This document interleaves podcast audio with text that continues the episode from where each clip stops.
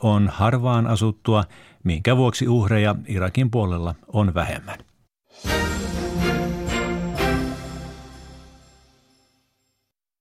Yle Radio Suomi, ajan tasa.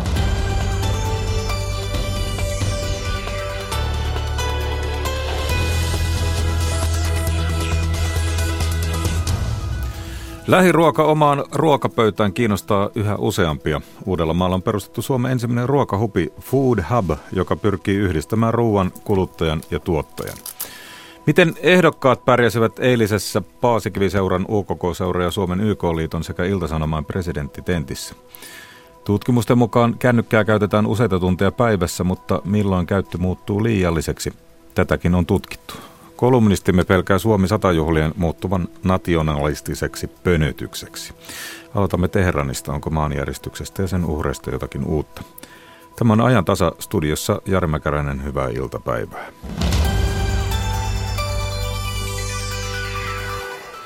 Viime päivien uutisia on se, miten Iranin ja Irakin raja-aluetta koetteli sunnuntaina maanjäristys. Maanjäristyksessä kuolleiden määrä on noussut yli 450 ihmiseen, niin kuin äsken uutista kuulimme, ja loukkaantuneitakin yli 7000. Uhreista valtaosa on Iranin puolella. Puhelimessa on Suomen Teheranin suurlähetystön kakkosvirkamies Pirjo Välinoro. Hyvää aamupäivää sinne Teheraniin. Hyvää aamupäivää sinne Helsinkiin. Tuota, kuinka helppoa siellä Iranissa on ollut saada tietoa järjestysalueelta? Mehän olemme Teheranissa täällä viiden, no yli 500 kilometrin päässä tästä Kermanshanin provinssista, mutta lehdet ovat ja muut tiedotusvälineet ovat tästä huolehtineet. Me saimme eilisessä aamusta alkaen niin kuin, tietoja tästä tapahtuneesta järjestyksestä. No, tuota, onko tietoa esimerkiksi suomalaisista heti tämän onnettomuuden jälkeen, niin tuota, ruvettiin, tai tämän järjestyksen jälkeen ruvettiin selvittämään, kuinka, paljon, kuinka monta ihmistä on tehnyt matkustusilmoituksen Iranin ja Irakiin. Ja ää, lähetystölle tuli tieto, että 50 ilmoitusta on tehty Irakkiin ja Iraniin ja tuota, näitä ihmisiä on, näitä ihmisten tilannetta on ruvettu selvittämään Helsingistä käsin sitten. Meille ei ole tullut tietoa vielä toistaiseksi, että tällä onnettomuusalueella olisi ollut suomalaisia matkoilla. No millaiset... Niin. Tällainen ykköskohde siellä matkus, Iranissa liikkuvien keskuudessa. No millaiset tunnelmat siellä Iranissa nyt sitten ovat? No Teheranin tunnelmista voisin kertoa sen, että tänään on julistettu surupäivä koko maahan ja tuota, ilmapiiri vaikuttaa hyvin rauhalliselta näin aamulla, mutta tietysti tämä valmiuskoneisto on lähtenyt liikkeelle joten varhain tai iltana, silloin sunnuntai-iltana tapahtui. Ja, mutta päällisin puolen täällä pääkaupungissa on kyllä hyvin, hyvin tota, rauhallista ja tosin tämä, on, tämä asia on tietysti ykkösuutisena kotimaan ja muissakin lehdissä ja tiedotusvälineissä. No mitä paikalliset mediat sitten tästä järjestyksestä kirjoittavat ja kertovat? Öö, no nämä, nämä uhriluvut, kuinka paljon siellä on loukkaantuneita ja miten tämä järjestys on niin kuin, tavallaan se on ollut odotettu, koska Iran on semmoista aluetta, että on noin 75 prosentin tuota, näistä erilaisista maailman luonnonkatastrofeista, niin tämä on altis, altis perä siellä, että täällä odotetaan milloin tahansa isoja järjestyksiä, että tuota, kyllä, kyllä tämä on niin tietyllä tavalla valmius, mutta tilanne on tullut sitten kuitenkin aina tämmöisiä voimakkaasta järjestykset tulevat uutena tapahtumana. No tuota, minkälainen kuva teillä on siitä, millainen pelastusinfra siellä päin on tällaisten luonnonkatastrofien varalta? Meillä oli eilen järjestetty tuota, ihan, se on tämmöinen vuosittainen tapahtuma, oli Teheranin kaupungin ja myös tämän kansallisen valmiusorganisaation tämmöinen informaatiotilaisuus sattumoisin ihan muutama tunti tämän järjestyksen jälkeen ja siellä selitet, selostettiin myös tämän maan normaali organisaatio. Tosin se oli niin kuin tavallista lyhyempi tilaisuus, koska tuota, osa näistä valmiusjärjestöistä ja tahoista oli jo lähtenyt tänne paikan päälle.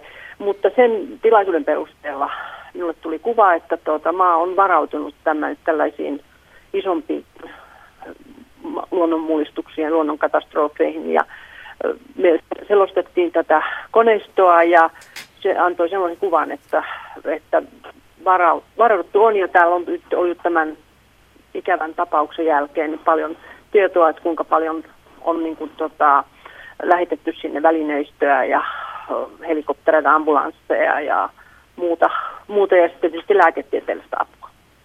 No mikä käsitys teille on tullut lähetystöstä siihen, että, että tarvitaanko siellä ulkomaista apua? Sitä ulkomaista apua ruvettiin tarjoamaan jo heti siinä eilisessä tilaisuudessa. Siellä oli muun muassa tuota, YK puolelta, se oli YK mukana tietysti järjestämästä tilaisuutta. YK puolelta tarvittiin, jos Iran sitä pyytää, niin sitä on saatavilla ja tuota, sitten samoin myös myös muistaakseni Saksa ja Itävalta olivat valmiita. Sitten heillähän on ollut tota, Japanin kanssa yhteistyötä tästä aikaisemmin. Meille ei ole tullut Suomen puolelle vielä tämmöistä minkälaista avunpyyntöä tästä asiasta, mutta se selviää nyt varmaan tässä lähiaikoina ja lähipäivinäkin ehkä, että minkälaista apua siellä nyt tarvitsee. Siellä on esimerkiksi tämä pahiten vaurioituneen tai vahingoittuneen kylän tai kaupungin Sarpol Saham sairaala tuhoutunut. Mutta että se oli myös tässä tilaisuudessa kävi ilmi, että aika paljon niin kuin apua pyritään antamaan sieltä niistä lähiprovinsseista, että välttämättä sitten kauempaa ensin niin kuin tavallaan mobilisoidaan ne, mistä, mitä sieltä lähimpänä saadaan ja sitten vasta lähdetään niin kuin hakemaan kauempaa, jos ei tämä apu riitä. Niin, Irankin on tietysti laaja maa ja paljon ihmisiä. Että... Mm. Niin, viisi kertaa Suomen kokoinen. Suomen Teheranin suurlähetystön kakkosvirkamies Pirjo Välinoro, kiitos näistä tiedoista ja hyvää päivänjatkoa sinne Teheraniin. Kiitos samoin teille. Sitten puhutaan ruoasta, nimittäin tänne Uudellemaalle on perustettu Suomen ensimmäinen ruokahubi eli Food Hub – sen sanotaan olevan entistä kestävämpi tapa ostaa paikallistuottajien raaka-aineita ja hankkeen tavoitteena on yhdistää viljelijät ja kuluttajat. Mutta mistä on oikein kysymys ihan nimeä myöten? Siitä ottaa nyt selvää tiedotustilaisuudessa paikalla oleva toimittajamme Jukka Vanninen. Richard Korkman edustat ruotsinkielistä tuottajajärjestöä. Olet myös itse viljelijä ja Olli Repo Uudenmaan ruoka- ja Herttoniemen ruokaosuuskunnasta. Tervetuloa. Kiitos. Kiitos. Ricard, mistä on oikein kysymys? Aloitetaan ihan aluksi nimestä. No, tota, Uudenmaan ruoka Nyland Smart Local Food Hub. Puhutaan Food Hubista. Ja tota, me ollaan perustamassa Suomen ensimmäistä Food Hubia, joka on uusi malli eh, lähiruuan keräilyyn, markkinointiin ja jakeluun suoraan maatiloilta kuluttajille. Mikä tässä on uutta? No, tämä yhteistyömalli on, on, on tota, aika, aika ainutlaatuinen, että ongelma ehkä e, tiloilla ja, ja tässä niin kuin lähiruokamarkkinoilla on se, että, että meillä on paljon hyviä maatiloja ja ma, maatilakauppoja ja, tota, ja myös nämä syksyn niin kuin satomarkkinat, mutta meillä ei ole mitään mallia, joka voisi tarjota esimerkiksi kuluttajille pääkaupunkiseudulla lähiruokaa ympäri vuoden. Nyt on. Nyt on. Tausta tälle hankkeelle, missä tämä lähti liikkeelle? Olette käynyt Hollannissa tutustumassa, olette käyneet Yhdysvalloissa, mutta mistä idea koko hankkeelle? Eh, no ideahan kyllä lähtee siitä haasteesta, joka on jokapäiväinen maatiloilla, että että varsinkin pienille ja keskisuurille tuottajille niin, niin, niin tämä tavanomainen ruokaketju on, niin kuin erittäin haastava. Ja, ja ensinnäkin päästä niin kuin pienillä valikoimilla ja, ja tuotemäärillä kaupan tiskille, joten tämä lähtee kyllä siitä, että tarvitaan niin kuin uudenlainen malli, miten me saadaan se tuote tiloilta tehokkaasti niin kuin kuluttajalle. Ja me koetaan, että niin kuin tämä sosiaalinen media ja tämä digitalisaatio, yhteiskunta antaa hienot työkalut siihen, että me todellakin voidaan järjestää että tämä, tämä niin kuin, tällaisella niin kuin yhden välikäden mallilla. Siis tässähän on tämä Food Hub on, on, on meidän niin kuin välikäsi, joka, joka organisoi tämän asian. Missä tämän hankkeen kanssa mennään juuri nyt? No t- tällä hetkellä ollaan, ollaan ihan alkuvaiheessa testaamassa. Tuota, tämä hanke on kokonaisuuden niin kuin puolitoista vuotinen hanke ja me aloitettiin syyskuussa ja, ja tuota, Ja nyt ollaan testaamassa vaan tätä tuottajien toimitusta tähän keräily- tai tähän jakelupaikkaan, joka tällä hetkellä on Herttoniemessä, Itä-Helsingissä. Ja tuota, myös miten kuluttajat kokee tämän tavallaan hake, niin kuin sen, tuotteen, sen hakemisen sieltä Herttoniemestä ja miten me voidaan tehdä tämä helpoksi ja käteväksi sekä tuottajalle ja kuluttajalle. Koska jos ei me saada, onnistuta siinä, niin silloin, silloin meillä on suuria haasteita niin kuin saada tämä toimimaan. Olli Repo, olet se käytännön mies, joka tekee päivittäiset työt tässä Food Hubissa. Miten tämä homma lähtee nyt tästä ihan käytännössä etenemään? Mitä sinä teet päivittäin? No nyt kehitetään yhdessä tuottajien, kuluttajien kanssa mallia hyvin pitkälle kokeilujen kautta.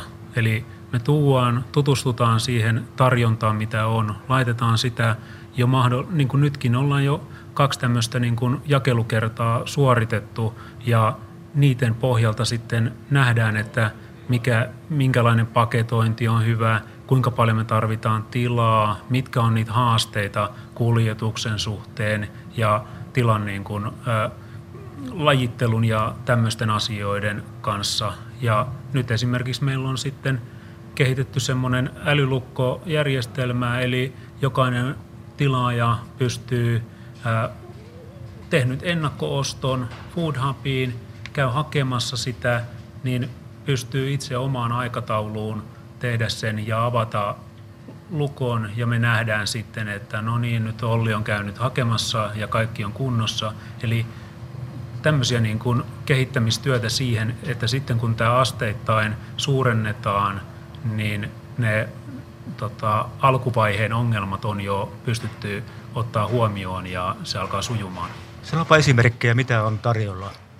No meillä on tarjolla oikeastaan hyvin monipuolisesti, että meillä on nyt tällä hetkellä meillä on 12 viljelijää kautta ruoantuottajaa mukana ja siellä on, siellä on suurin osa on oikeastaan luomupainotteista tuotetta ja, ja sitten sit meillä on ihan, no nyt tällä hetkellä satokausi on jo pikkusen niin kuin ohi, niin, mutta tuossa edellisessä jaossa niin oli kananmunia, juureksia, kasviksia, kalaa, jauhoja, mm, omenoita, valkosipulia, tämmöisiä niin perus raaka-aineita. Yksi iso kysymys on, miten saat asiakkaan ja viljelijän kohtaamaan. Mikä on se keino? No tässä on oikeastaan vähän helpotettu sitä sitä silleen, että me pystytään tuomaan esimerkiksi tiloille näitä Food Hubin asiakkaita, järjestetään siellä tapahtumia ja, ja sitä kautta se lähenee ja aletaan tietämään, että kuka, kuka se meidän ruoan viljelee ja mistä se tulee. Ja samalla kun sä voit omaan aikatauluun muokata sen haun, niin meillä on tällainen kiinteä aika, jokaisessa jaossa, milloin sitten muutama tunti, niin siellä on yksi viljelijä paikalla ja voit keskustella hänen kanssaan sitten, että miten tämä on tehty ja mi- miten hän käyttää sitä ja minkälaisia niin kuin esimerkiksi resepti- tai ruokavinkkejä YMS. Ja kysymys vaikka molemmille. Millainen taloudellinen ponnistus tämä on ja kuka kantaa vastuun, riskin? Rikard. No mehän ollaan siinä onnellisessa tilanteessa nyt, että tämä puolentoista vuoden testaus, niin me ollaan saatu toi Sitra rahoittamaan tämä. Ja siitä me ollaan erittäin iloisia. Sitralla on tällainen kiertotalousohjelma, jossa niin kuin halutaan kehittää niin kuin kiertotaloutta, mihinkä tämä sopii erittäin hyvin, tällainen kumppanuusmaatalousmalli, mitä me tässä kehitetään. Joten, joten tota, e, tämä, tämä, testaus on, on, on, on, rahoitus on hyvällä pohjalla. Ja testausajan jälkeen niin pitäisi alkaa perustaa omia osuuskuntia.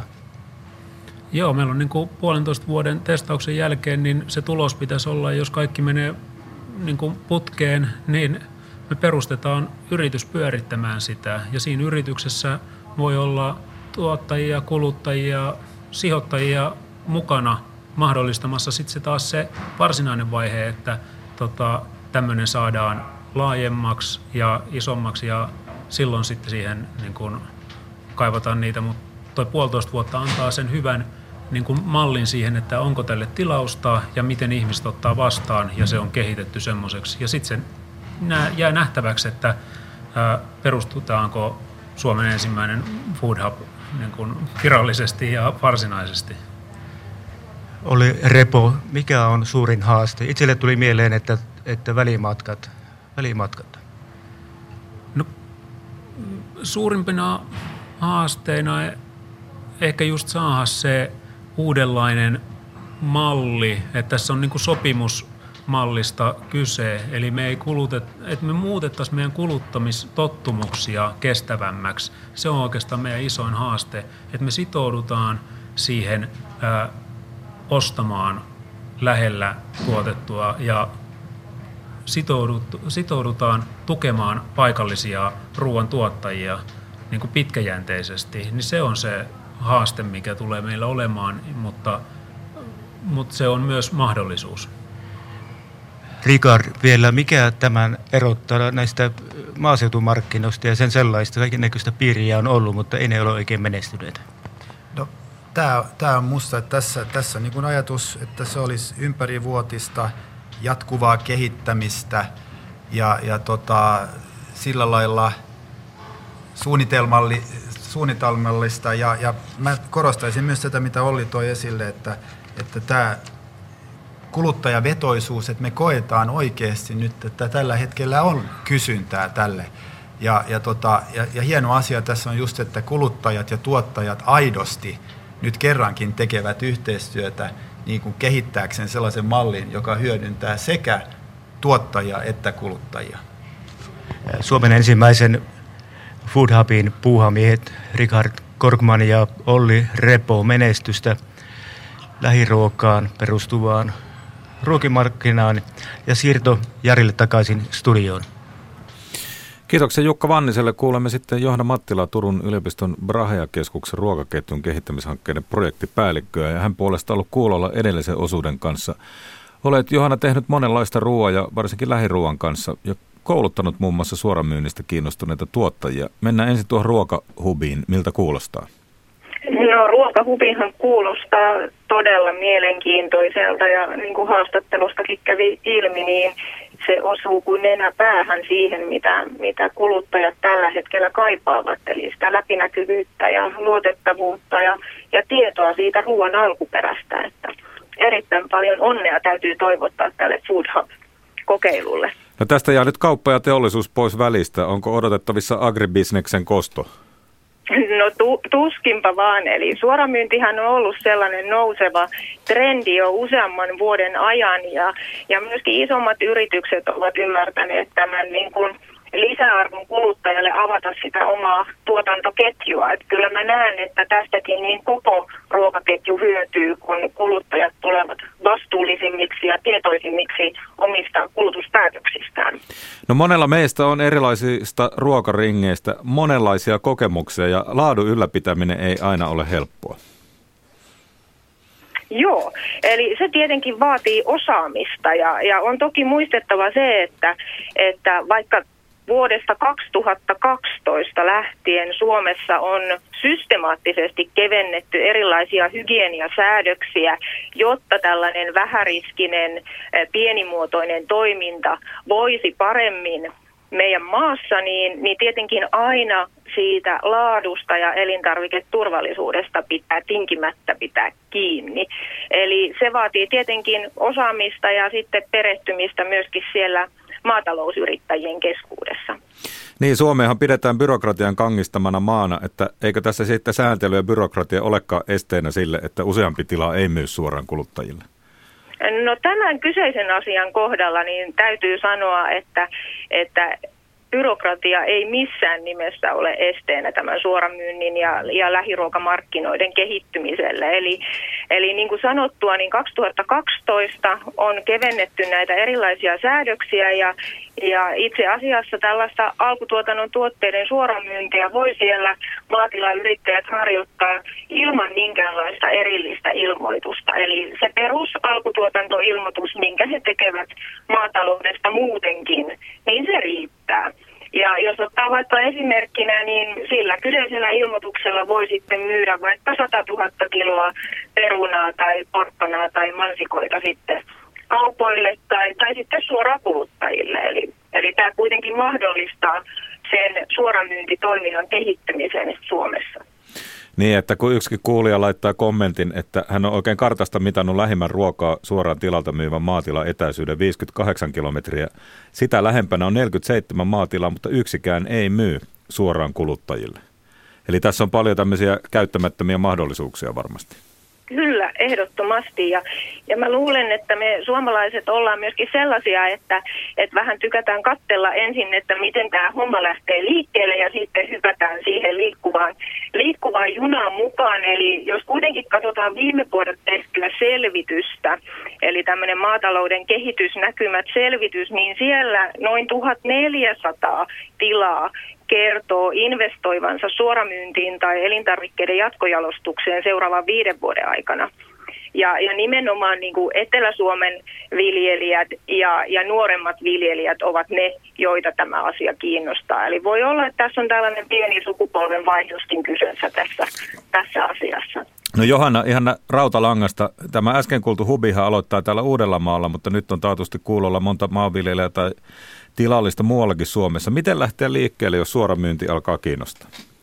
No ihan ensimmäisenä kannattaa kyllä ottaa yhteyttä oman alueen näihin lähiruokahankkeisiin. Eli tuolta aito- ja makuja.fi-sivulta voi löytää sen oman alueen koordinaattorihenkilön, jolta sitten saa kädestä pitäen apuja, että miten löytää sitä verkostoa ympärille, mitä pitää ottaa lainsäädännössä huomioon ja, ja miten päästä tällaisiin yhteisiin esimerkiksi markkinointitilaisuuksiin mukaan. Et se on varmasti se ensimmäinen asia, että, että ottaa sen kaiken avun, mikä sitten sillä alueella on tarjolla, niin vastaan. Ja 100 000 kiloa, mitä sääntöjen mukaan saa tuotteita myydä, se on kyllä aika paljon. Joo, ja täytyy tietenkin muistaa, että se koski näitä tiettyjä tuotteita, mitä mainitsin, että sitten on olemassa muille tuotteille omia määriä, mutta kyllä nekin ovat ihan, ihan kohtuullisia, millä päästään sitten hyvin jo markkinoille käsiksi. Turun yliopiston Braha-keskuksen ruokaketjun kehittämishankkeiden projektipäällikkö Johanna Mattila, kiitos näistä arvioista ja hyvää päivänjatkoa. Kiitoksia samoin. Täällä ollaan. Mitäs sinä haluat kysyä? Minä haluan kysyä kuule sellaista, kun minä on purjelentäjä. Sinä ja... sälliot. minä onkin. Minä on Imatralta, niin tuota... Tämä on tämä murre on tämmöinen. Me ollaan kiinnitetty huomioon lintuihin tietenkin. Luonto antaa rikkaimmat ja unohtumattomimmat elämykset. Radio tarjoaa niihin aina parhaat värit. Luontoilta keskiviikkona kello 18 jälkeen. Yle. Radio Suomi. No sinne keskiviikko kello 18 saadaan odotella. Nyt on tiistai kello 10.26. Presidentti Tentistä kuullaan kohtapuoliin, miten siellä ehdokkaat eilen pärjäsivät. Mutta annetaan Mikael Mikkosen kertoa ensin, mitä Yle nettisivuilla on juuri nyt. Sivustolla kerrotaan muun muassa, että Trump on nimennyt uuden Yhdysvaltain Suomen suurlähettilään. Trumpin ehdokas suurlähettiläksi on Robert Frank Pence. Senaatin on vielä vahvistettava nimitys ennen kuin hän voi astua virkaansa.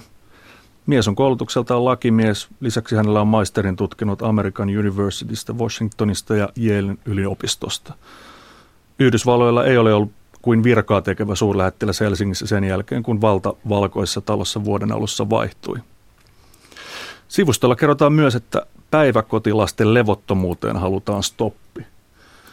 Päiväkodit ovat paiko alkaneet pyytämään apua psykiatrisen hoidon ammattilaisia lasten joskus rajujenkin oireilujen vuoksi. Näin on tehty hiljattain muun muassa Nurmijärvellä. Siellä kunta etsii psykiatrista sairaanhoitajaa päiväkodin esiopetusryhmään haastavien lasten hoitoavuksi. Ja vain koulutetun lastentarhanopettajan taidot riittävät tilanteessa, jossa lasta alkaa ärsyttää tai lapsi alkaa riehua, kertoo, kertoo lastentarhaopettajaliitossa varhaiskasvatuksen viestintäsihteerinä työskentelevä Jaana Lahdenperä-Lain. Ja lisäksi Yle.fi-sivustolla kerrotaan, että suomalaiset harkitsevat mieluummin eroa kuin työstävät parisuhteen ongelmia. Tätä mieltä ovat parisuhteen vertaisohjaajat Kaisu ja Hannu Puranen. He ovat tänään vierailleet tuolla Yle Naamu TVssä ja heidän mukaan suomalaisten parisuhteiden isoin ongelma on tunteista puhuminen. Niistä saatetaan puhua muille, mutta ei sille läheisemmälle ihmiselle ja aihe on sikäli ajankohtainen, että tällä viikolla vietetään parisuuden viikkoa.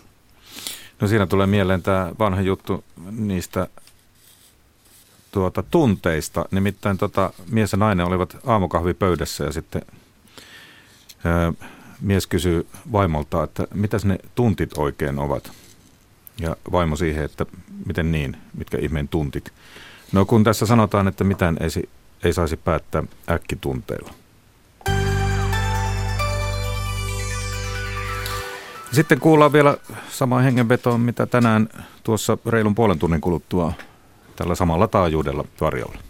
Suomen radiota kello 11 jälkeen ja ihan aluksi päästään tuonne Kemiin. Siellä on Perämeren kaarella tehty eilen eräänlaista historiaa. Länsipohjan kunnat näpäyttivät sote- ja maakuntauudistusta vastaan ja päättivät ulkoistaa kokonaisen keskussairaalan, kun oli pelkona se, että maakuntahallinnon ja uudistuksen myötä se valuu sitten Kemistä Rovaniemelle se erikoissairaanhoito, mutta nyt on siis 15 vuoden sopimus tehty ö, yksityisen palveluntarjoajan kanssa siitä, että sairaala jatkaa tuolla Kemissä ja näin ollen palvelee sitä aluetta tästäkin eteenpäin. Puhutaan vähän siitä, että minkälaisen draaman päätteeksi tähän, tila, tähän niin kuin päädyttiin ja, ja miten tästä eteenpäin mennään. Ja sekin on kiinnostavaa, että miten tämä nyt vaikuttaa Lapin sisäisiin äh, suhteisiin ja ehkä jonkinlaisiin rahanjakoihin ja muihin, nyt kun Länsipohjan rahat onkin poissa sitten yhteisestä maakuntahallinnolta. Eli Rovaniemeltä käytännössä kyllä Rovaniemeltä. Tänään vietetään myös maailman diabetespäivä. Me kuullaan ää, aika koskettava kertomus 11-vuotiaan Iidan kertomus siitä, että minkälaista on elää ykköstyypin diabeteksen kanssa. Näitä siis reilun puolen tunnin kuluttua heti kello 11 Yle Uutisten jälkeen. Mutta sitten puhutaan presidenttipaneelista. Semmoinen järjestettiin eilen. Se oli toinen laatujaan. Järjestäjänä Paasikiviseura, UKK-seura, Suomen YK-liitto ja Ilta-Sanomat. Ja eilistä esiintymistä on nyt arvioimassa valtiotieteen tohtori ja arvotutkija Anneli Portman Helsingin yliopistosta ja erikoistutkija Erkka Railo Turun yliopiston eduskuntatutkimuksen keskuksesta. Paneeliin osallistuivat eilen Vasemmistoliiton ehdokas Merja Kyllönen, kansanliikkeen ehdokas istuva presidentti Sauli Niinistö, vihreiden Pekka Haavisto – sosiaalidemokraattien Tuula Haatainen, perussuomalaisten Laura Huhtasaari ja Suomen ruotsalaisen kansanpuolueen Niels Turvals. Keskustan ehdokas Matti Vanhanen perui tenttiin osallistumisen sydämen rytmihäiriöiden takia. Erkka Railo, millainen takaisku keskustalle on se, että Matti Vanhanen ei tähän, tähän, tähän keskusteluun pystynyt osallistumaan? Ei, ei se ole suuri takaisku mielestäni, jos hän toipuu nopeasti, sillä tämä oli nyt sitten kuitenkin vain yksi tentti ja niitä tulee olemaan vielä tässä useita ja tiedämme, että monet äänestäjät tekevät kuitenkin sitä lopullisen päätöksensä vasta lähempänä vaaleja. No otetaan tähän ensin tällainen yleiskuva, koko kuva. E, kuka presidenttiehdokkaista hallitsi keskustelua ja millä tavalla Anneli Portman? No se on aika, aika melkein sanomatta selvää, kun katsoo esimerkiksi kaikkia kommentteja, että semmoinen liikuttava yksimielisyys siitä, että, että meidän nykyinen presidenttimme Sauli Niinistö ilman muuta sitä hallitsi, koska hän lähtee niin hyvistä asemista. Et siinä ei niin noussut sellaista tavallaan todellista haastajaa Erkka Railo, jos nyt ajatellaan, että, että siinä kuvassa oli keskellä Niinistö, niin Sauli Niinistö, niin, mm. niin, niin onko, näkyykö siinä muita merkittäviä hahmoja? No, merkittävä ja merkittävä, miten se määrittelee.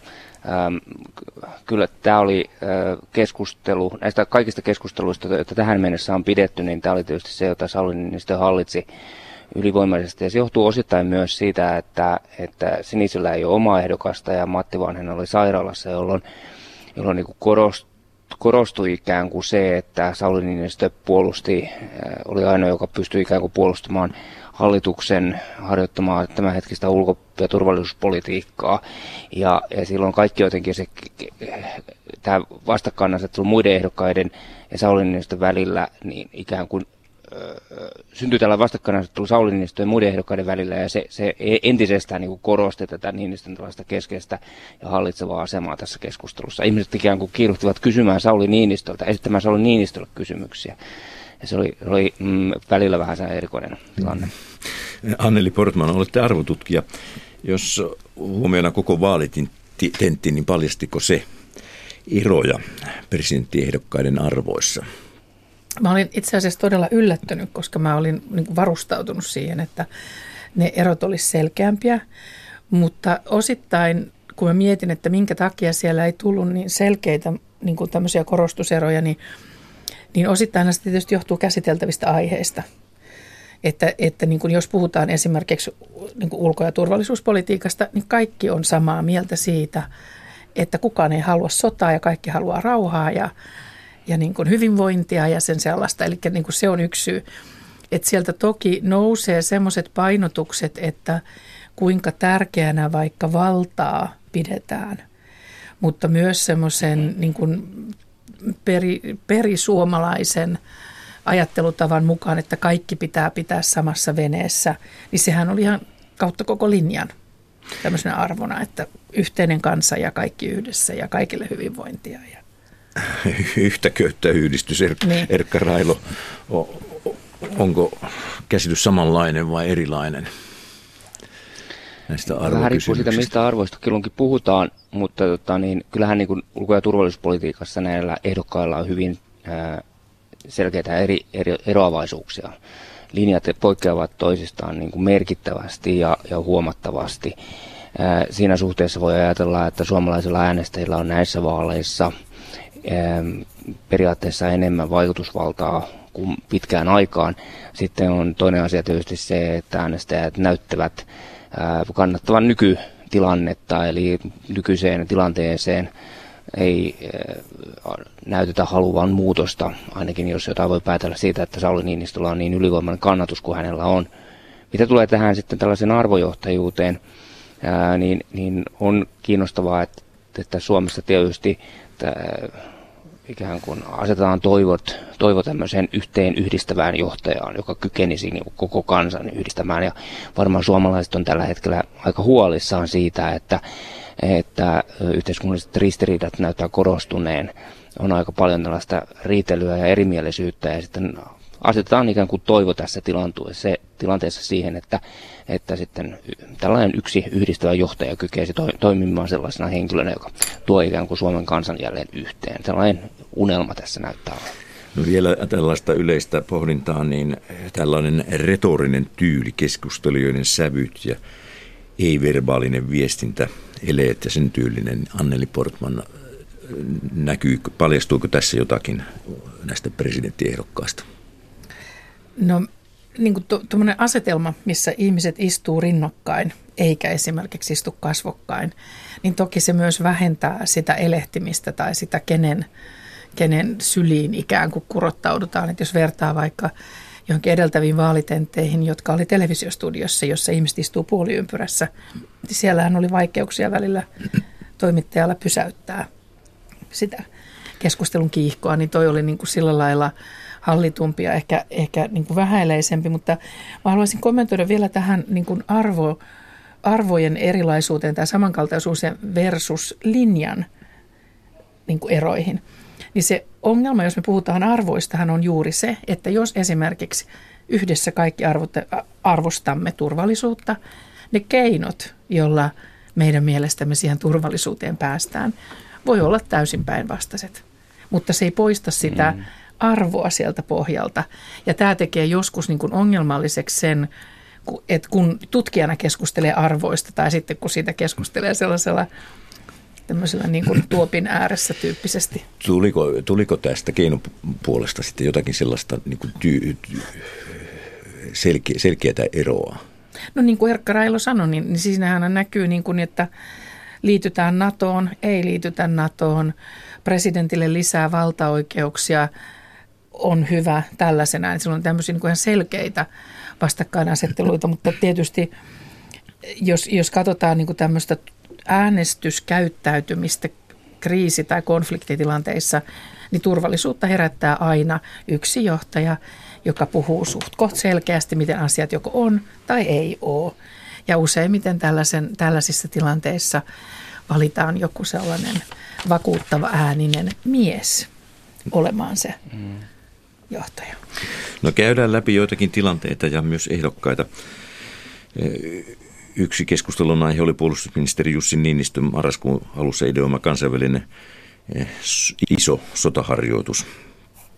Merja Kyllönen, Pekka Haavisto ja Tuula Haatainen ihmettelivät, miksi puolustusministeri sooloille harjoituksesta puhuessa. Mitä hän istuva presidentti tavoitteli, kun hän puolusti Jussi Niinistöä tässä keskustelussa, Erkka Railo? No hän ähm, tavoitteli tai tuntui tavoittelevan sitä, että, että kaikki on ikään kuin mennyt kuitenkin äh, sääntöjen ja asetusten mukaan. Hän tuntui tavoittelevan sellaisen turvallisuuden tunteen tuottamista, että, että kukaan ei ikään kuin sooloile. Kaikki äh, informaatio, hän painotti, että tämä, tämä nyt on heitetty ilmoille tämä ajatus, ja että sitten tästä eteenpäin niin kuin sitten mennään ihan normaalien prosessien mukaan, ja tämä tuodaan mukaan näihin tähän järjestelmään, jota kautta tällaisia, tällaisia tota, sotaharjoituksia Suomessa käsitellään. Eli hän halusi niin kuin painottaa, että mitään tällaista soloilua ei ole tapahtunut. Ähm, on, on kiinnostavaa, että hän ei tai siinä korostui just, juuri tämä, että, että Niinistö asettui puolustamaan nykyistä ulko- ulko- ja turvallisuuspoliittista linjaa ja sitten toisaalta muut sitten yrittävät niin kuin tarttua tämmöisiin heidän mielestään niin virheisiin tai kommunikaatiohäiriöihin, jotka sitten vielä laajemmin tulkittuna niin kuin osoittaisivat sen, että tavalla tai toisella ehkä vihjataan siihen, että tasavallan presidentti ehkä tilanteen tasalla tai suomalaisessa ulko- ja turvallisuuspolitiikassa olisi joku syvällisempi ongelma tai ristiriita, jonka vuoksi tasavallan presidenttiä pitäisi nyt vaihtaa. Pekka Haavisto on kallupeissa Niinistön Ninnistön ykköshaastaja. Onnistuiko Haavisto haastamaan Anneli Portman? No Haavisto onnistuu haastamaan jo siis olemuksellaan. Että hänessä on niin semmoista valtiomiesmäisyyttä, jota, jota tietysti presidentiltä oletetaan. Ja sitten siihen liittyy myös se, että, että Haavistolla on niin pitkä kokemus tämmöisestä turvallisuusympäristössä toimimisesta ja hän, hän puhuu hirveän hyvin – ja niin kuin artikuloi rauhallisesti ja loogisesti, niin toki siinä on sitten tämmöistä valtiomiesmäisyyttä. No niin, Laura Huhtasaari ahdisteli presidenttiä sillä, että, että onko Putin mahdollisesti uhkaillut Suomea. Erkka Railo, miten, miten siis siinä, siinä, siinä tilanteessa, että Suomi liittyisi NATOon, miten Erkka Railo, Laura Huhtasaari pärjäsi? Niin, tämä oli tämä keskus, keskustelun, keskustelun ehkä tällaisia erikoisimpia hetkiä, kun Laura Huhtasaari yritti ikään kuin tentata lähetyksessä istuvalta presidentiltä tietoa asiasta, josta keskustellaan. Ja, ja Haapala tämän tilaisuuden juontajaa niin, niin pisti sillä aika tiukkaa stoppia siinä sitten. Ja se on, se, on, se on näkökulma kysymys, mutta mun mielestä tietysti näyttää tällaisessa tilanteessa hiukan aika pahalta se, että, että henkilö, joka ikään kuin osallistuu keskusteluun ja, ja jonka tarkoituksena olisi ikään kuin tarjota meille muille vastauksia siitä, siitä että miten Suomen turvallisuus, mikä Suomen turvallisuuden tilanne on ja miten pitä, sitä pitäisi kehittää, niin ryhtyy ikään kuin siinä tilaisuudessa tenttaamaan istuvalta presidentiltä tähän asiaan liittyviä tietoja. Se ei kauhean, kauhean niin kuin hyvältä näytä.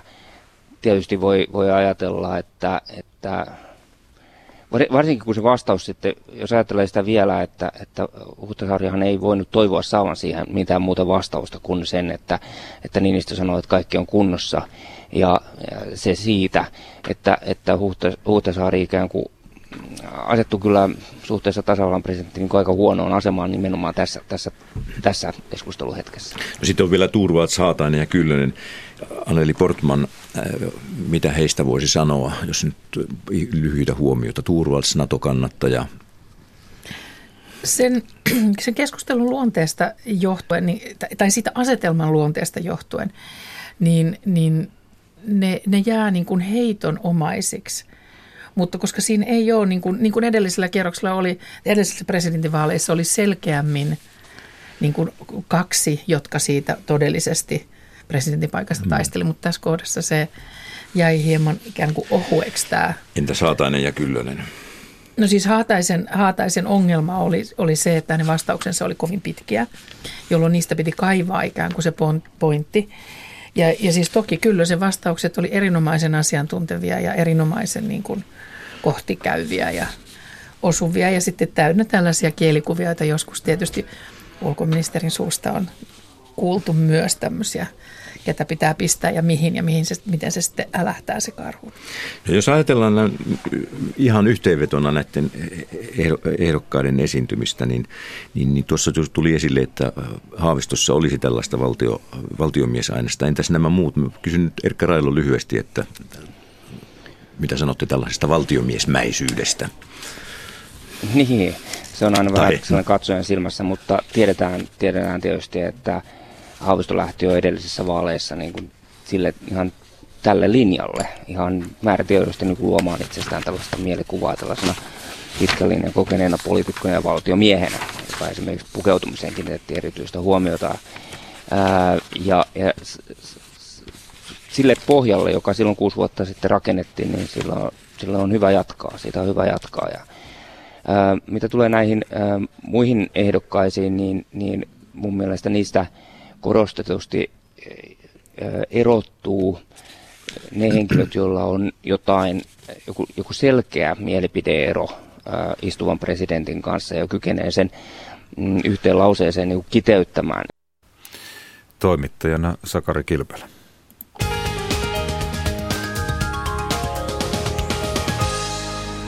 Liikennetiedote tielle kaksi. Siellä on Honkaluodon liittymän ja lentoaseman liittymän välillä ollut tilanne tai liikenneonnettomuus saatu raivattua. Sen sijaan Rovaniemellä nostetaan raskasta ajoneuvoa.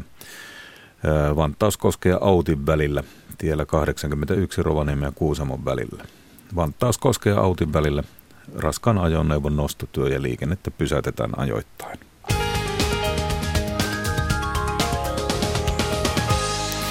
Puhutaan sitten älykännykästä, jonkalainen monen taskusta löytyy. Se saattaa koukuttaa, mahdollistaa myös muiden riippuvuuksien, kuten pelaamisen ja netti- ja someriippuvuuden. Tutkimusten mukaan kännykkää käytetään useita tunteja päivässä, mutta milloin käyttö muuttuu liialliseksi, Kaja Kelman tapasi älypuhelinta tuijottavia matkustajia Pasilan asemalla. Sinäkin istut täällä äh, Pasilan kylmällä asemalla ja kännykkä on kädessä, niin mitä teet? Mä luen artikkelia maaseudun tulevaisuudesta ää, koskien sitä, kuinka paljon ravihevosvalmentajat tienaavat. Onko se sinun mie- lempiaiheita, tämmöiset hevosjutut? Ei, ei oikeastaan millään lailla. No mitä muuta teet kännykälle? Luen blogeja, artikkeleja tai sosiaalista mediaa. Onko tämä kännykkä siis sinulle myös viihtymisen väline? Kännykkä on viihtymisen väline etenkin tämmöisellä hetkellä, kun mä joudun odottamaan junaa. Ja... No Tuntuuko, että käytät liikaa sitä kännykkää? Kyllä tuntuu. Oletko koskaan yrittänyt vähentää? Kyllä olen. Miten se sujui? Vaihtelevalla menestyksellä, sanotaanko näin. Iida Sireen, me olemme molemmat menossa tässä junaan ja sinulla oli kännykkä kädessä. Mitä yleensä teet kännykällä? Öö, mä tällä hetkellä yleensä niin saatan pelata tai sitten tekstailla kavereiden kanssa WhatsAppissa. Mä käytän Instagramia ja Twitteriä ja Snapchatia ja kaikki mahdollisia sovelluksia, mitä, mitkä on sellaisia hyödyllisiä ja mun mielestä kivoja. No kuinka usein olet sitten kännykän kanssa tekemisissä päivittäin, että osaatko arvioida tunteja? Tunteja. No en osaa arvioida tunteja, koska se on niin kuin käytännössä ihan jatkuvasti mulla mukana toi puhelin. Ja mä käytän sitä aina, jos mä odotan vaikka just junaa tai jos mä oon etsimässä jotain tietoa bussissa ihan siis kaikkialla. Et sitten on tietysti töissä en käytä, enkä kouluennoilla, mutta muuten.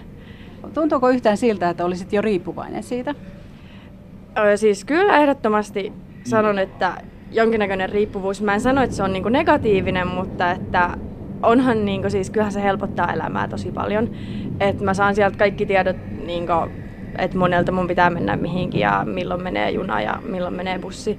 Että kyllä, kyllä se on sellainen riippuvuus siinä mielessä. Mutta se ei kuitenkaan ole mikään ongelma sinulle, niinkö? En mä koe sitä ongelmaksi. Että mä pystyn laittamaan sen puhelimen pois silloin, kun mun pitää se pistää pois. Että en mä, niinku, ei se aiheuta mulle mitenkään niinku ahdistusta, jos mä en voi olla mun puhelimella tai niinku näin. A-klinikan viestintäjohtaja Aino Majava, minkälainen älypuhelimen käyttö on jo liikaa? Liiallinen älypuhelimen käyttö on haitallista älypuhelimen käyttöä. Sellaisia tuntirajoja siihen ei voi asettaa, vaan se määrittyy niiden haittojen kautta. Missä tapauksessa voidaan puhua sitten jo riippuvuudesta? Osa ihmisistä kyllä kokee ja myöntää liiallista käyttöä, että tulee haittoja. Ne todella määrittyy erityyppisten elämää haittaavien kysymysten kautta. Esimerkiksi jos puhelimen käyttö aiheuttaa syyllisyyttä, kokee, että ei saa aikaan asioita, joita haluaisi saada aikaan puhelimen takia. Puhelimen käyttö vaikeuttaa päivärytmiä, esimerkiksi nukkumista, tai että lähipiirissä tulee tämmöisiä ongelmariitatilanteita, sanomista puhelimen käytöstä. Tämän tyyppiset asiat kuvaa haitallista kännykän käyttöä. Viestintäjohtaja Aino Majava A-klinikasta. Miten paljon ihmiset yleensä käyttävät sitten kännykkää ja seuraavat somea kännykästä? Ihmiset käyttää kännykkää tosi paljon, niin kuin ollaan kaikki nähty. Se toki siinä on isoja eroja sitten esimerkiksi ikäryhmissä, että nuoret käyttää tosi paljon enemmän. Brittitutkimuksessa oli, että ihmiset käyttäisi viisi tuntia kännykkää päivässä, mutta sitten toisaalta amerikkalaisessa tutkimuksessa nuoret opiskelijanaiset käytti jopa 10 tuntia päivässä, eli suuren osan valveilla oloajastaan. Ihmiset tarkistelee kännykkää, voivat 150-200 kertaa katsoa kännykkää vuorokauden aikana. Ne on usein semmoisia hyvin lyhyitä, muutaman kymmenen sekunnin episodeja, joita ihmiset eivät välttämättä jälkikäteen edes itse, itse muista, muista tehneensä. Ovatko nämä tulokset siis keskivertoja vai joidenkin suurkuluttajien tietoja? Nämä oli keskivertoja, mutta sitten addiktoituneet käyttäjät niin käyttää sitten no, esimerkiksi erään tutkimuksen mukaan kaksi kertaa enemmän kuin ei-addiktoituneet käyttäjät. Että, mutta kyllä juuri näistä pienistä, pienistä yhteenlasketuista, jos kännykkään on asetettu seuranta, näistä pienistä tarkisteluhetkistä, esimerkiksi Facebookia katsotaan ihan tyypillisesti 7-10 kertaa päivässä, niin niistä sitten kertyy kyllä yhteenlaskettuna useita tunteja. Mikä sitten kännykässä koukuttaa? Kännykässä koukuttaa toki ne palvelut ja asiat, joita kännykällä voidaan käyttää. Ja päätelaitteena kännykkä on riippuvuuden kannalta ylivertainen siten, että se on niin kätevästi saatavilla. Se on kooltaan näppärä, sen kanssa voi nukkua, käydä vessassa. Sen avaaminen kestää ihan muutamia sekunteja, joten kynnys kännykän ottamiseen arkipäiväisissä tilanteissa on aivan mitättömän pieni. No, puhutaan myös nettiriippuvuudesta ja someriippuvuudesta, niin nämä siis yhdistyvät tässä kännykässä. Joo, kyse on, on pitkälti samasta asiasta, mutta kännykkä on vaan tosi kätevä. Niin, eli se niin kuin mahdollistaa ja mahdollisesti lisää sitten tätä muiden riippuvuuksien toteutumista. Joo, kännykällä voi tehdä pitkälti nykyise, nykyisellään ihan mitä voi tehdä tietokoneilla ja muillakin päätelaitteilla. Sitten sen lisäksi kännykällä on näitä yhteydenpito-ominaisuuksia, valokuvaominaisuuksia, jakamisominaisuuksia. Joten se on todella monipuolinen ja jo, jossain on puhuttu tämmöisenä helvetin koneena siitä, sitten siitä näkökulmasta, että, että se voi mennä hankalaksi. Pidetäänkö täällä A-klinikassa tätä kännykän käyttöä ja sen sovellusten käyttöä myös riippuvuutena? Se ei ole niin kuin virallisessa tautiluokituksessa, niin kuin ei nettiriippuvuuskaan Suomessa ole, mutta A-klinikoilla toki ymmärretään monentyyppisen käyttäytymisen niin kuin riippuvuusluonne ja se, että etenkin osana muita elämänhallinnan hankaluuksia ja muita riippuvuuksia, että se voi olla tosi, tosi hankalaa ja, ja niihin kyllä tartutaan meidän toimipaikoissa. No miten te tartutte? Usein käydään ihan keskusteluterapian kautta, kartoitetaan se tilanne, mikä se on. Keskeistähän on, että ihminen myöntää asian itselleen, ottaa sen puheeksi, juttelee sitä läheistensä kanssa. Sitten tosiaan tarvittaessa, jos on hankalampi tilanne, niin ammattiavun hakeminen tulee kyseeseen. Silloin sitten yleensä asetetaan joitakin semmoisia tavoitteita, miten, miten muutoksia kannattaisi tehdä – jotta tämä tilanne helpottuisi ja usein on kognitiivinen käyttäytymisterapia siinä viitekehyksenä. Teillä on myöskin semmoinen apuväline kuin päihdelinkki. Miten sitä voi käyttää? Päihdelinkissä on paljon sekä tietoa että myös tämmöisiä itsearviointitestejä, jolla voi nimenomaan kartoittaa muutaman kätevän kysymyksen avulla, avulla tilannetta ja sitten löytyy oma-apusovelluksia, joita, joiden kautta, joiden avulla voidaan sitä muutosta lähteä tavoittelemaan. Lisäksi löytyy vertaistukipalstoja sieltä.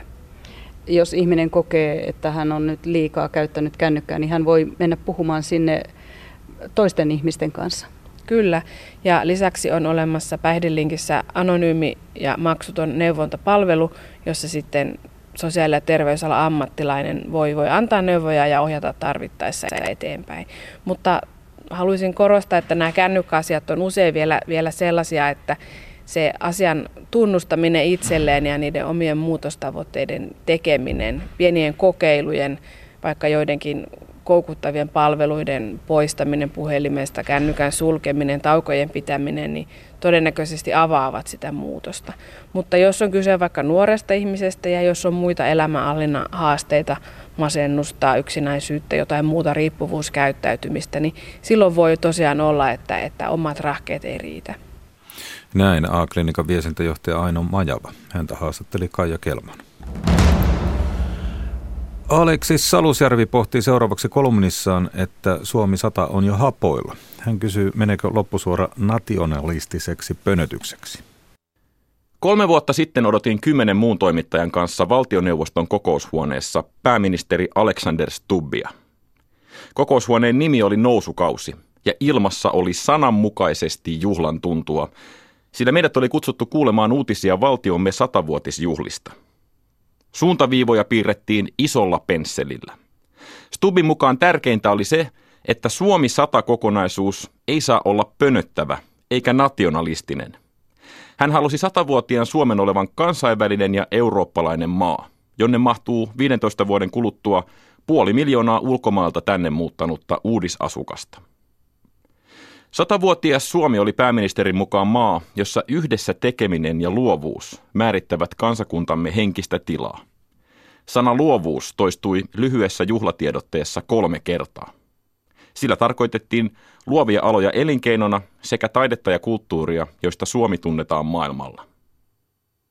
Näin taaksepäin katsoen tuntuu liikuttavalta, että Stub halusi Suomen olevan tänä vuonna, juuri nyt, maailman paras maa, syntyä, elää ja kuolla. Nyt kun näitä juhlavalmisteluita on tehty yli tuhat päivää, näyttää kokonainen aikakausi vaihtuneen matkan varrella. Syrjäytymisestä on tullut nuorten aikuisten epidemia – Turvapaikanhakijamäärät ja EUn jakautuminen ovat tehneet kansainvälisyydestä kiusallisen puheenaiheen. Kiristynyt populistinen maailmanpolitiikka varjostaa juhlavuottamme. Ennen kaikkea holtiton satavuotisbrändäys on synnyttänyt kyllästymisen koko juhlaan. Kun loppukirja aloitettiin pari vuotta etuajassa, maaliviivan lähestyessä maitohapot polttavat kehon jokaista lihasta ja suu vääntyy väkisin irvistykseen.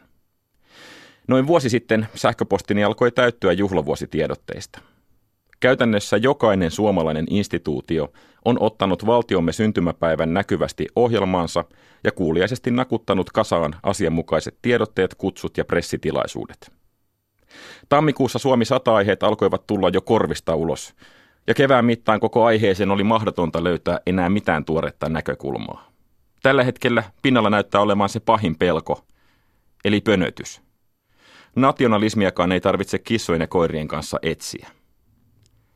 Arvioidaan, että jopa 800 000 suomalaista on eri tavoin mukana juhlavuoden ohjelmassa. Tällä hetkellä Suomi 100 tuotteita on tehnyt yli 200 yritystä. Karaoke-levyistä lenkkimakkaraan ja tennissukista muovivihtaan. Erilaisia juhlavuosihankkeita on viitisen tuhatta. Valtio rahoittaa juhlavuoden kulunkeja parilla kymmenellä miljoonalla. Suurin yksittäinen kulu ovat toimikunnat, eli byrokratia. Ämpäreittäin kahvia on juotu ja erilaisissa kokoushuoneissa merkkipäivää on puitu ja punnittu kuukausikaupalla ympäri valtakunnan. Nyt suuren ja historiallisen juhlapäivän aattona tuntuu kisaväsymys syövän rotan lailla juhlaintoa. Suuret teemat ja kansallisen huomion kiintopisteet synnyttävät aina oman ummehtuneisuutensa. Kun keitän kotona Suomi sata makaronia, kuuraan vessanpönttöä juhlavessa harjalla ja kulautan juhlavuosikossua suuhuni ennen tuntemattoman sotilaan juhlavuosiversion katsomista, en tunne oloani isänmaalliseksi, vaan hölmöksi. Juhlanaatto huipentuu talvisodan muistomerkin paljastamiseen Helsingin kasarmitorilla, mikä tuskin tuo iloa ja naurua juhlapäivään. Taiteen ja kulttuurin saralla itsenäisyys tuntuu suorastaan mahdottomalta aiheelta. Ja samalla kun koko taiteen kenttä osallistuu yhteisvoimin juhlavuositempauksiin, monet omaehtoista sisältöä tuottavat tahot ovat jääneet vaille avustuksia. Suurten teemavuosien perintö on melkein aina vähäinen. Kun vuosituhat vaihtui, moni taiteilija käsitteli aihetta teoksissaan. Uuden alun ja suuren vuosilukumullistuksen ajateltiin jäävän historiaan ihmiskunnan virstan pylväksi. Taksepäin katsoen on helppo nähdä, että Millennium Viime oli enimmäkseen kitsillä kyllästetty vähäpätöinen kupla. Sen henkisenä perintönä meillä on tukku keskinkertaisia romaaneja, euroviisutason lauluja ja ilotulitteiden raskasmetallipäästöjä puistoissa.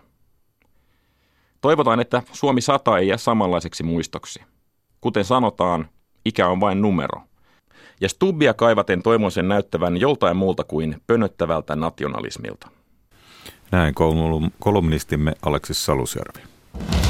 Tämä on ajan tasa. Ja kanavana Radio Suomi 100, eikö Suomi. Iltapäivällä jatketaan kello 14 Yle Uutisten jälkeen. Silloin vieraana tohtori Jukka Tarkka, tietokirjailija, tietokirjakriitikko, kolumnisti, myös aikana oli kansanedustajana.